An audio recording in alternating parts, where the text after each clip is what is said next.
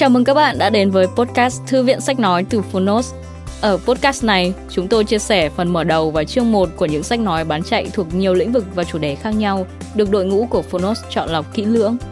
Mong là thông qua podcast, các bạn sẽ tìm thấy những quyển sách phù hợp cho bản thân, kiến thức hữu ích cũng như những nguồn cảm hứng cho đời sống tinh thần và sự nghiệp. Podcast Thư viện sách nói được phát sóng đều đặn hàng ngày. Mời các bạn cùng đón nghe. Và nếu yêu thích nội dung này, hãy tải ngay ứng dụng âm thanh số và sách nói có bản quyền Phonos để nghe trọn vẹn cuốn sách. Ngoài ra, Phonos còn sở hữu hàng ngàn nội dung hấp dẫn khác như tóm tắt sách, ebook, thiền, chuyện thiếu nhi, chuyện ngủ, nhạc chủ đề, vân vân. Còn bây giờ, hãy cùng lắng nghe chương 1 của cuốn sách hôm nay nhé.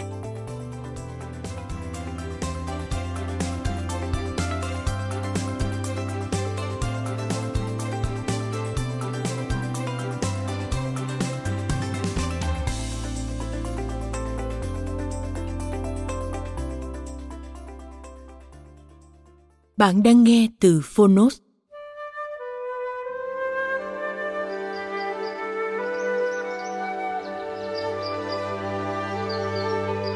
Anh tóc đỏ, làng Avonlea Tác giả, L. M. Montgomery Người dịch, Hồ Thanh Ái Độc quyền tại Phonos Phiên bản sách nói được chuyển thể từ sách in theo hợp tác bản quyền giữa Phonos với công ty cổ phần văn hóa và truyền thông Nhã Nam.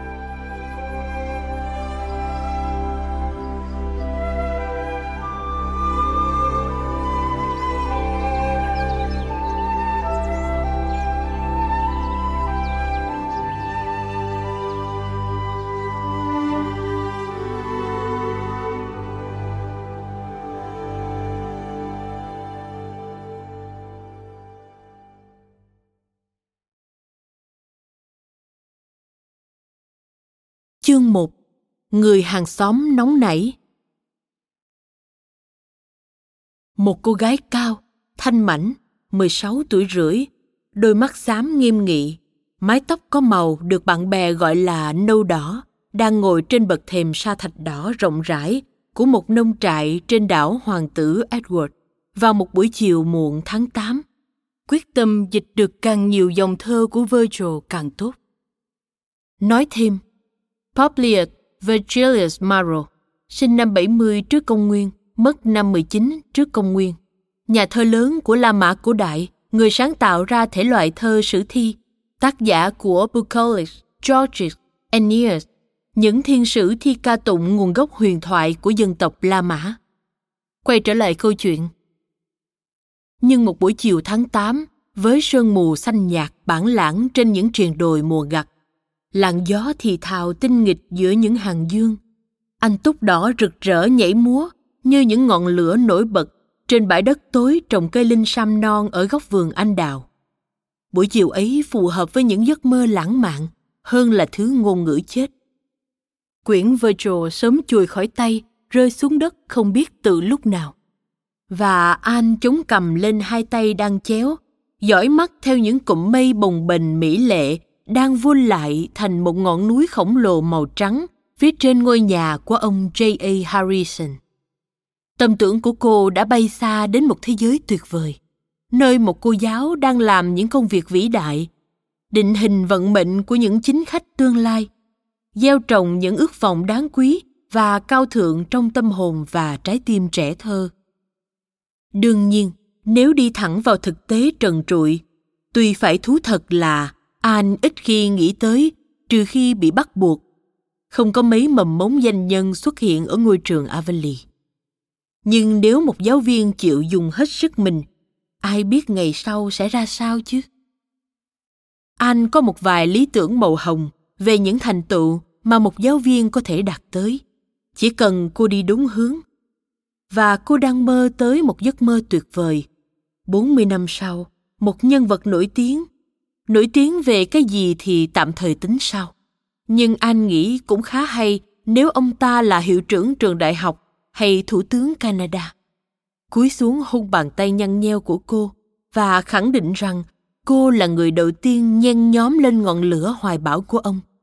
Rằng mọi thành công trong cuộc đời ông đều nhờ vào những bài học cô đã từng truyền đạt nhiều năm về trước ở trường Avonlea viễn cảnh dễ thương đó đã bị một sự can thiệp hết sức không dễ thương làm vỡ tan tành một ả bò cái giống Jersey chạy cun cút xuôi con đường mòn và năm giây sau đó ông Harrison bước vào.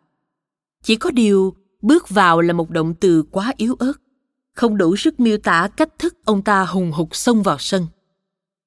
Ông ta nhảy ngay qua rào mà không thèm chờ mở cổng, giận dữ đương đầu với cô đàn An đang hết sức ngạc nhiên, đứng phát dậy và hoang mang nhìn ông ta. Ông Harrison là người láng giềng mới bên phải bọn họ. Cô chưa nói chuyện với ông ta lần nào, dù có thấy qua một hai lần. Hồi đầu tháng tư, trước khi an rời trường Queen về nhà, ông Robert Bell, chủ nông trại giáp ranh với nhà Corbett về phía đông đã bán đất và chuyển tới Charlottetown. Nông trại của ông được một ông J.A. Harrison nào đó mua lại. Mọi người chỉ biết tên và một chi tiết khác là ông ta xuất thân từ New Brunswick. Chỉ mới một tháng ở Avonlea, ông ta đã kịp khoác lên mình danh hiệu một kẻ kỳ dị. Bà Rachel Lynn tuyên bố, gã lập dị. Bà Rachel là một quý bà trực tính. Ai từng có hân hạnh gặp qua bà cũng nhớ rõ điều này. Ông Harrison rõ ràng là khác hẳn với những người khác, và đó là đặc trưng của một gã lập dị, như mọi người đều biết. Đầu tiên, ông ta sống một thân một mình và tuyên bố thẳng thừng là không muốn bất cứ ả đàn bà ngu ngốc nào lãng vãng chung quanh chỗ ở của mình. Đám phụ nữ Avali trả thù bằng những lời đồn khủng khiếp về chuyện bếp núc và nội trợ của ông ta. Ông ta đã thuê cậu bé John Henry Carter ở White và John Henry là nguồn phát tán những lời đồn này. Nào là, ở nhà ông Harrison không có giờ giấc ăn uống cố định gì cả. Ông Harrison khi nào đói thì nếm tí chút, và nếu lúc đó có John Henry lãng vãng quanh đấy thì cậu được chia phần. Nhưng nếu cậu không có may mắn đó, thì phải đợi đến khi ông Harrison đói lại. John Henry đau đớn quả quyết rằng hẳn là cậu đã chết đói nếu không được về nhà ăn no căng bụng mỗi chủ nhật và mẹ cậu luôn gói ghém một giỏ đồ ăn để cậu đem theo mỗi sáng thứ hai. Hơn nữa, ông Harrison chẳng bao giờ để tâm đến việc rửa chén, trừ phi là vào một ngày chủ nhật trời mưa.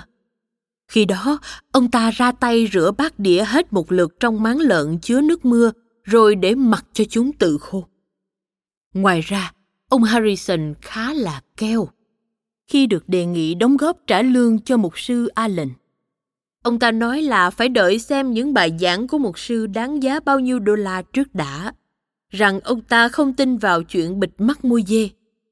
Rồi khi bà Lin đến xin đóng góp cho việc truyền giáo, và tình cờ nhìn thấy tình trạng bên trong căn nhà, ông ta đã nói với bà rằng số kẻ ngoại đạo trong đám bà Tám ở Avonlea nhiều hơn hẳn bất cứ nơi nào khác ông ta biết. Và ông ta sẵn sàng góp tiền để giúp bọn họ cải tà quy chính nếu bà Lynn chịu lãnh trách nhiệm đó. Bà Rachel bỏ đi một nước và tuyên bố thật may bà Robert Bell đã xuống mồ.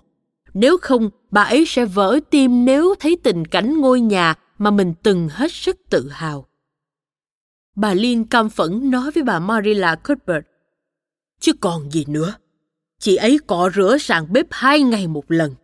Và giá như cô có thể nhìn thấy nó bây giờ. Tôi phải vén váy lên mới dám bước qua đi. Cuối cùng, ông Harrison nuôi một con vẹt tên là Gừng. Chưa có ai ở Avonlea từng nuôi vẹt. Chính vì vậy, chuyện nuôi vẹt được coi là không đứng đắn chút nào. Lại còn con vẹt đấy nữa. Nếu tin vào lời cậu trai John Henry Carter nói, thì chưa bao giờ có con chim nào xấu xa đến thế.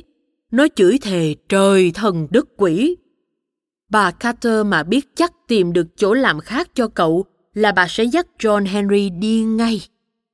Bên cạnh đó, gừng đã mổ mất một mẫu thịt sau gáy của John Henry khi cậu chàng cúi rạp xuống quá gần cái lồng. Bà Carter cho mọi người xem vết sẹo khi cậu John Henry xui xẻo về nhà vào Chủ nhật.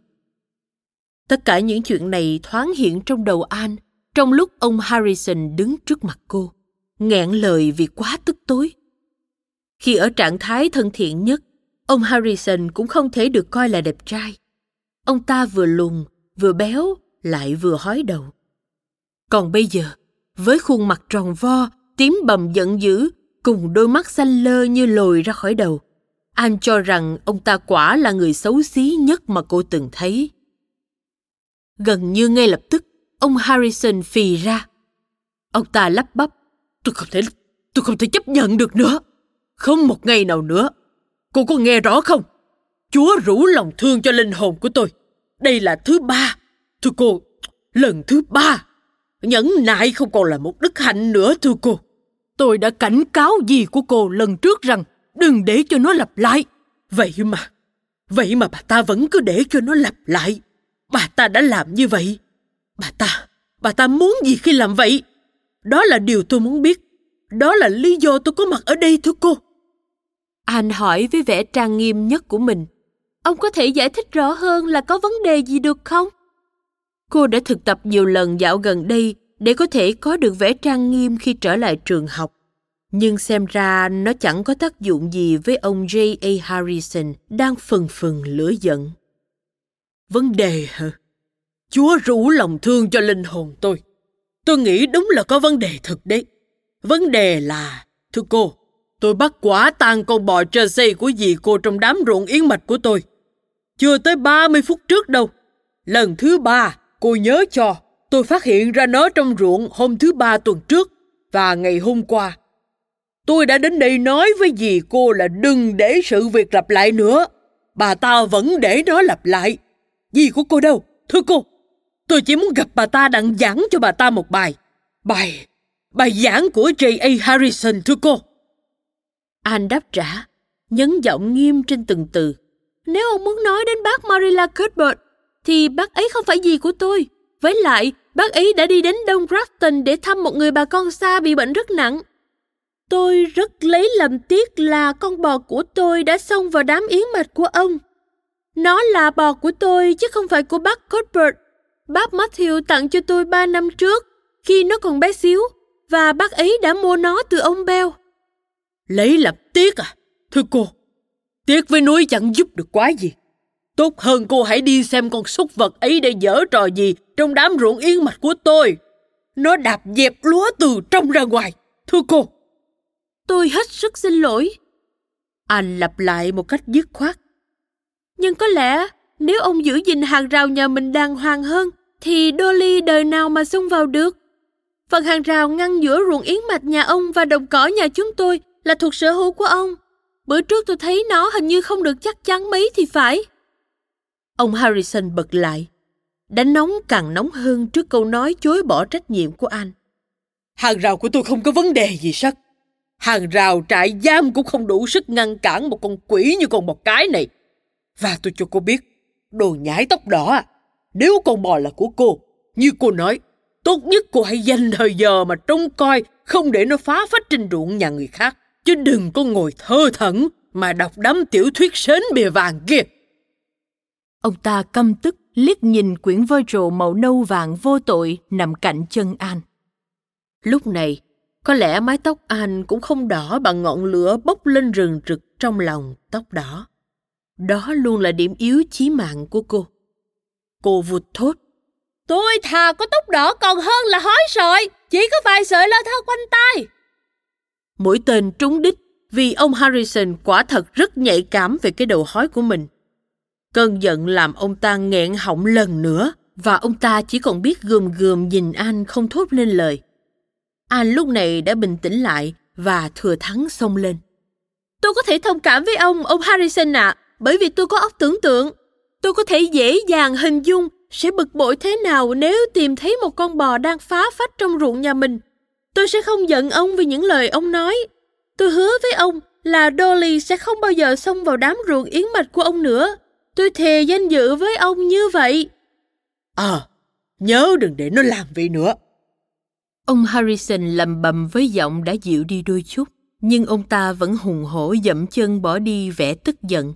Và An nghe ông ta gầm gừ cho đến khi ông ta đi khỏi tầm nghe. Bực bội hết cỡ, An băng qua sân và nhốt nàng Jersey hư đốn trong chuồng vắt sữa. Cô nghĩ bụng, nó không thể nào thoát ra khỏi chuồng trừ phi đạp đổ hàng rào. Nhìn nó có vẻ ngoan ngoãn đi. Mình dám cá nó đã ăn yến mạch đến phát bệnh. Ước gì mình đã bán quách nó cho ông Shearer khi ông ấy đòi mua tuần trước. Nhưng mình nghĩ nên đợi đến lúc bán đấu giá súc vật và tống hết chúng đi một lượt. Cái ông Harrison này đúng là người lập dị. Rõ ràng là ông ta chẳng đời nào có ai là tri âm tri kỷ cả. Anh luôn rất nhạy cảm với những tri âm tiềm năng. Bà Marilla Cuthbert đánh xe ngựa vào trong sân khi anh quay trở lại nhà. Cô vội chạy đi chuẩn bị trà. Họ bàn bạc về chuyện vừa xảy ra trên bàn trà. Marilla nói, ta sẽ rất vui khi buổi đấu giá xong xuôi. Thật vất vả khi có quá nhiều súc vật mà lại chỉ có mình cái tên Martin không thể tin tưởng được kia chăm sóc. Đến giờ mà hắn ta vẫn chưa chịu về, dẫu đã hứa hưu hứa vượng rằng nhất định sẽ về vào tối hôm qua, nếu ta chịu cho hắn nghỉ một ngày để đi dự lễ tang cô hắn. Ta chẳng biết hắn có bao nhiêu bà cô nữa. Ta bảo đảm đó là bà cô thứ tư qua đời, kể từ ngày thuê hắn một năm trước. Ta sẽ hết sức biết ơn khi thu hoạch xong vụ mùa và ông Barry tiếp quản nông trại. Chúng ta phải nhốt kỹ Dolly trong chuồng cho đến khi Martin tới, bởi vì phải dẫn nó đi ra bãi cỏ đằng sau, mà hàng rào ở đó chỉ cần sửa chữa. Ta nói thật, thế giới này đúng là rắc rối, như Rachel vẫn hay nói. Mariki đáng thương đang hấp hối, và ta chẳng biết nổi chuyện gì sẽ xảy ra với hai đứa con của ta. Cô ta có một người anh ở British Columbia và đã viết thư cho anh ta về bọn chúng, nhưng anh ta vẫn chưa trả lời. Đám nhóc thế nào? Chúng bao nhiêu tuổi? Hơn sáu tuổi rồi. Sinh đôi. Ồ, cháu lúc nào cũng đặc biệt quan tâm đến mấy cặp sinh đôi vì bà Hammond có khá nhiều. Anh hào hứng. Chúng có xinh đẹp không? Trời ơi, chả biết được, vì chúng dơ giấy lắm. Davy đang ở bên ngoài làm bánh bùn. Dora bước ra kêu nó vào.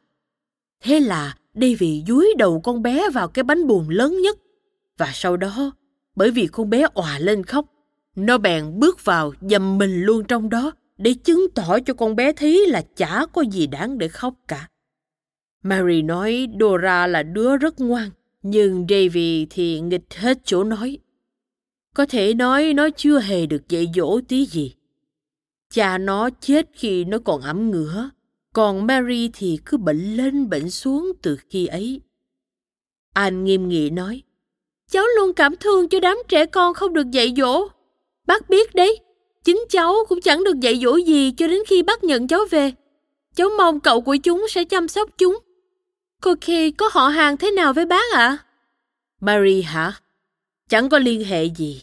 Là chồng của ta kia. Anh ta là anh em họ xa với bọn ta. Bà Lynn đi qua sân rồi kìa. Chắc bà ấy đến hóng chuyện về Mary. Anh dặn dò. Đừng kể cho bà ấy nghe chuyện ông Harrison và con bò cái. Bà Marilla hứa với cô. Nhưng lời hứa này hoàn toàn không cần thiết vì bà Lynn vừa ngồi xuống đã nói ngay. Tôi thấy lão Harrison đuổi con bò Jersey của cô ra khỏi ruộng yến mạch khi tôi vừa từ Carmody về nhà. Tôi thấy lão có vẻ rất điên tiết. Lão có làm ầm ĩ gì lắm không? Anh và bà Marilla lén cười thầm với nhau. Rất ít chuyện ở Avonlea lọt khỏi tầm mắt bà Lynn. Chỉ vừa sáng nay thôi, anh có nói. Nếu nửa đêm bắt đi vào phòng mình, khóa cửa, kéo rèm và hắt xì hơi, ngay ngày hôm sau bà Linh sẽ hỏi bác bị cảm ra sao. Bà Marilla thú nhận. Tôi nghĩ là có. Tôi không có nhà. Ông ta đã cằn nhằn An một trận. An nói, hất mái tóc hung đỏ vẻ bực tức. Cháu nghĩ ông ta là người hết sức khó ưa. Bà Rachel nghiêm trang tuyên bố. Cháu nói quá đúng. Ngay khi Robert Bell bán nhà cho một tên người New Brunswick là tôi biết ngay sẽ có chuyện mà. Thế đây, tôi không biết Avonlea sẽ ra sao khi mà có quá xá người xa lạ ùn ùn kéo tới thế kia. Chắc đến nằm ngủ trên giường cũng chả thấy an toàn nữa. Bà Marilla hỏi, sao vậy? Còn người mới nào nữa? Cô chưa biết à? Ừ, có một gia đình đến từ Donald. Họ đã thuê căn nhà cũ của Peter Sloan. Peter thuê ông ta quản lý cối xay. Họ từ miền Đông tới và chả ai biết gì về họ cả. Còn gia đình Timothy Cotton nghèo túng chuyển lên từ Whitesand nữa, bọn họ sẽ là gánh nặng cho cộng đồng thôi. Ông chồng thì bị ho lao khi nào không đi trộm cắp. Còn bà vợ thì chậm chạp chán đời, chẳng làm gì ra hồn. Đến rửa chén mà bà ta còn phải ngồi nữa là. Bà George Pye thì vừa nhận nuôi Anthony Pye, cháu trai mồ côi của ông chồng bà ta. Nó sẽ học cháu đấy, Anne, cho nên cháu cứ chuẩn bị gặp rắc rối đi. Thế đấy. Và cháu còn có thêm một học sinh lạ nữa, Paul Irvin, từ Mỹ về sống với bà nội. Cô còn nhớ cha cậu ta chứ, Marilla. Stephen Irving, cái tên phụ tình Lavender Lewis ở Grafton đấy. Tôi không nghĩ là anh ta phụ tình cô nàng đâu. Có cãi vã gì đó. Tôi cho rằng đó là lỗi hai bên. À, dù sao thì anh ta cũng chả lấy cô nàng. Và cô nàng thì cứ quái quái gỡ gỡ kể từ đó. Nghe đồn thế. Sống một mình trong ngôi nhà đá tí ti mà cô nàng đặt tên là Nhà Vọng. Stephen đi sang Mỹ, làm ăn chung với ông chú và cưới một cô ả Yankee. Từ đó đến giờ anh ta chưa về nhà lần nào. Bà mẹ thì có đi thăm con một hai lần. Vợ anh ta mất hai năm trước, nên anh ta gửi con về cho mẹ một thời gian. Nó 10 tuổi rồi. Và tôi chả biết nó có phải là học sinh gương mẫu hay không. Chẳng thể trông đợi gì nhiều vào bọn danh khi ấy được. Bà lin xem thường tất cả những ai không có may mắn được sinh ra hay lớn lên ở đảo Hoàng tử Edward với cái vẻ khinh khỉnh, có gì tốt ở ngoài Nazareth, là thị trấn nơi Chúa ra đời. Họ có thể là người tốt, đương nhiên, nhưng dù sao thì vẫn phải đề phòng trước đã. Bà có thành kiến đặc biệt với Yankee, tức người Mỹ. Chồng bà có lần bị một ông chủ ở Boston lừa mất 10 đô và không một thiên sứ, ông hoàng hay thế lực nào có thể thuyết phục bà Rachel rằng cả nước Mỹ không đáng phải chịu trách nhiệm về chuyện đó. Bà Marilla lạnh nhạt nói, có thêm một chút đổi mới ở trường Avonlea thì cũng chẳng chết ai. Với lại, nếu cậu bé này giống cha, thì mọi chuyện sẽ ổn thôi. Steve Irvin là chàng trai dễ thương nhất ở đây. Dù vài người cho rằng anh ta kiêu căng. Tôi nghĩ bà Irving sẽ rất vui khi có cháu nội đến ở chung. Từ khi chồng chết, bà ấy rất cô đơn. Bà Rachel nói dứt điểm. Ồ, thằng bé ấy có thể tốt, nhưng dù sao thì nó cũng phải khác với trẻ em Avonlea. Ý kiến của bà về bất cứ ai, bất cứ nơi chốn hay vật gì vốn chẳng dễ dàng thay đổi. Ta nghe nói cháu đang chuẩn bị thành lập hội cải tạo làng quê gì đấy, phải không An? An đỏ mặt. Cháu chỉ mới bàn với vài ba người bạn khi họp câu lạc bộ tranh luận lần trước thôi. Họ nghĩ ý đấy cũng hay. Ông bà Allen cũng vậy. Hội đấy đã được lập ở nhiều làng khác rồi. cháu mà cứ tiếp tục là sẽ gặp vô khối khó khăn đấy. Tốt nhất là để cho làng chúng ta yên, an. Thế đấy, mọi người không thích bị cải tạo đâu. Ồ, chúng cháu đâu có định cải tạo con người. Chỉ là cải tạo Avonlea thôi. Có nhiều thứ cần làm để nó đẹp đẽ hơn. Ví dụ như nếu chúng ta có thể khuyên ông Levi Porter kéo sập căn nhà cổ gớm ghiếc ở phía trên nông trại của ông ta, đó có thể coi là một cải tiến tốt không? Bà Rachel phải công nhận. Đương nhiên rồi, cái phế tích cũ kỹ ấy làm chướng mắt cả vùng nhiều năm nay rồi. Nhưng nếu đám cải tiến viên của bọn cháu có thể dụ dỗ Levi Bolter làm không công việc gì đó cho công chúng, thì hãy để cho ta chứng kiến từ đầu chí cuối nha. Thế đấy, ta không muốn ngăn cản gì cháu, Anna, bởi vì ý tưởng của cháu cũng có điểm có giá trị đấy. Dẫu ta biết là cháu lại bị mấy cuốn tạp chí dàn kỳ rác rưởi tìm nhiễm. Nhưng cháu sẽ tối mắt tối mũi với trường học. Và với tư cách một người bạn, ta khuyên cháu đừng tốn công với mấy thứ cải tiến ấy nữa. Thế đấy. Nhưng này, ta biết cháu sẽ theo đến cùng một khi cháu đã quyết tâm. Chẳng biết sao nhưng cháu luôn là người đã nói là làm. Có gì đó ở những đường nét kiên định trên đôi môi của anh cho biết ý kiến của bà Rachel không cách xa sự thật mấy. Anh dốc lòng thành lập hội cải tạo làng quê. Gilbert Bly dạy học ở White Sand, nhưng luôn về nhà từ tối thứ sáu đến sáng thứ hai và rất hào hứng với ý tưởng đó. Và đa số đám thanh niên còn lại sẵn sàng tham gia vào bất cứ thứ gì miễn là thỉnh thoảng có tụ họp và đôi chút vui vẻ. Còn cải tạo có nghĩa là gì thì chẳng ai hiểu rõ, trừ An và Gilbert.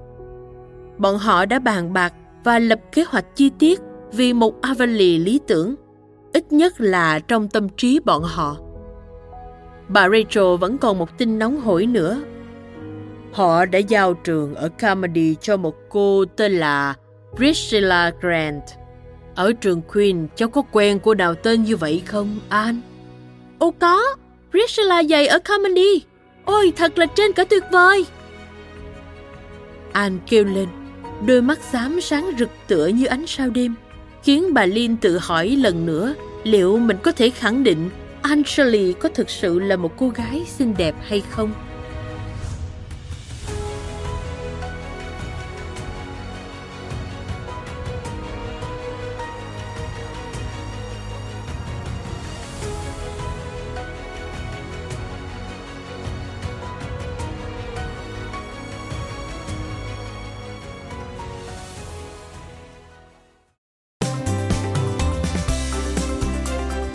Cảm ơn các bạn vì đã lắng nghe podcast Thư viện Sách Nói. Podcast này được sản xuất bởi Phonos, ứng dụng âm thanh số và sách nói có bản quyền dành cho người Việt. Hẹn gặp lại các bạn ở những tập tiếp theo.